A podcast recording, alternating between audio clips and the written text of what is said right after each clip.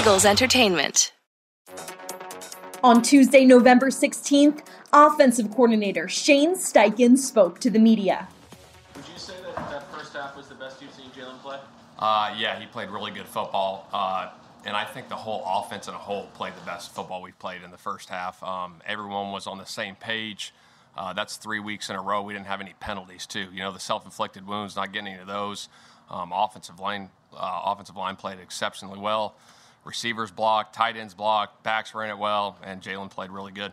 Which area do you think he's improved the most over the last month or so? Um, I think just within the pocket, he's still making those plays outside the pocket, but you can see him stepping up in the pocket. I mean, he had one in the two-minute drive. He threw to uh, Reagor down the sidelines, a stop route. He stayed in there and got drilled.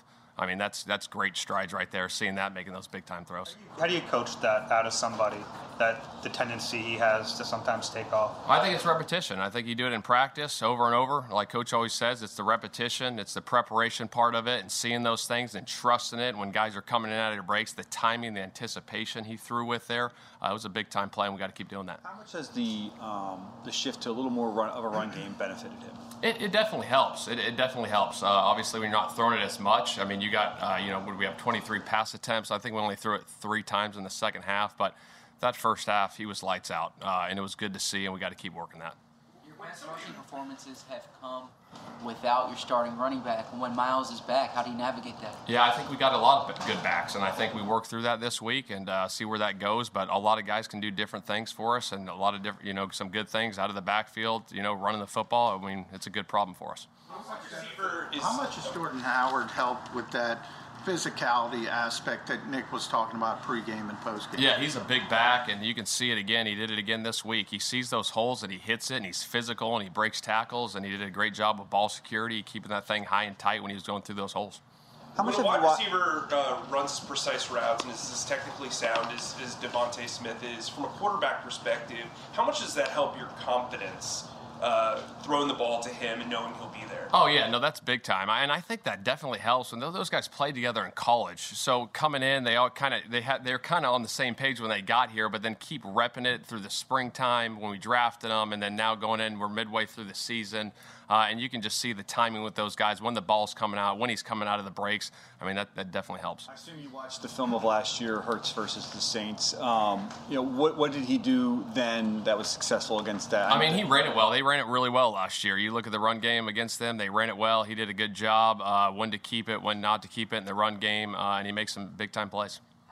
about having different backs with different skill sets and kind of committee type thing, as opposed to one guy getting 22 carries. Yeah, no, I, I think within the within the scheme of what we're doing uh, and going through the game plan, I know Coach talked about the other day. You know, we we rotate those guys, but we also also have specific plays that we want those guys in. You know, certain runs we want them in, certain passes we want them in. So, what those guys do best, we try to cater that to them.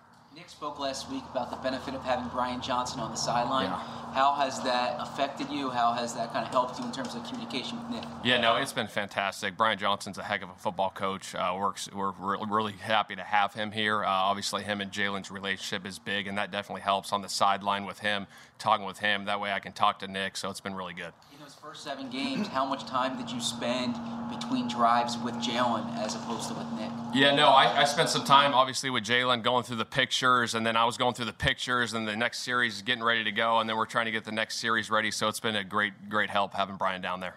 What'd you see from Jack and, and Tyree getting that extended playing time with Dallas out? Yeah, no, th- those guys keep improving every week. Obviously, you know, Tyree is second game in. He, I thought he did a really nice job, and then Jack's just continuing to get better, and that's credit to those guys. Uh, you know, their weekly preparation, and Coach Michael does a heck of a job for those guys. What have you seen with the growth of Landon Dickerson over the weeks, and how much has the shift to more running helped him be, as, as a young player? Yeah, no doubt. Landon's, like we said, we, he's drafted where he was for a reason. Obviously, how we saw that in him. I think everyone knew he was a good player, and uh, what he's been able to do uh, these last couple weeks and keep improving and keep grinding. I mean, he's a big physical guy, so when he gets those one on ones, he's doing a good job. And obviously, when he's double teaming guys, uh, when you can get 600 pounds on 300 pounds on double teams, it's going to help. Philip Rivers was on uh, the Manning cast last night, and he said that he he would uh, send you and and uh, Nick plays Yeah. of his offense in high school.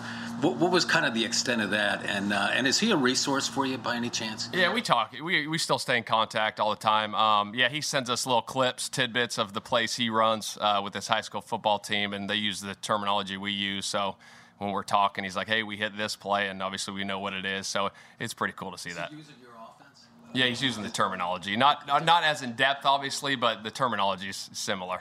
There, there seemed like maybe there were a couple uh, uh, plays where you guys got late in the play clock in, in the first half. You had, I think, you had used a timeout in one, and the other one, I think Jalen looked like. Maybe, was there an issue with the communication, or yeah, I, I think I we just here? wanted to get in the right play. There was one of those deals. We wanted to get in the right place, so we said, "Hey, let's just take a timeout here and let's talk about it."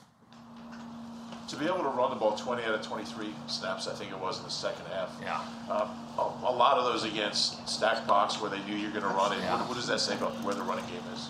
I mean, it's obviously a credit to the guys up front. I mean, those guys are doing a heck of a job. And anytime you have the element of a quarterback runner, obviously you got an extra, you know, guy that we can read in the in the zone read game. So it definitely helps. Even if they stack the box, uh, we can still be accounted for, unless obviously they're bringing blitz zero. They got an answer there.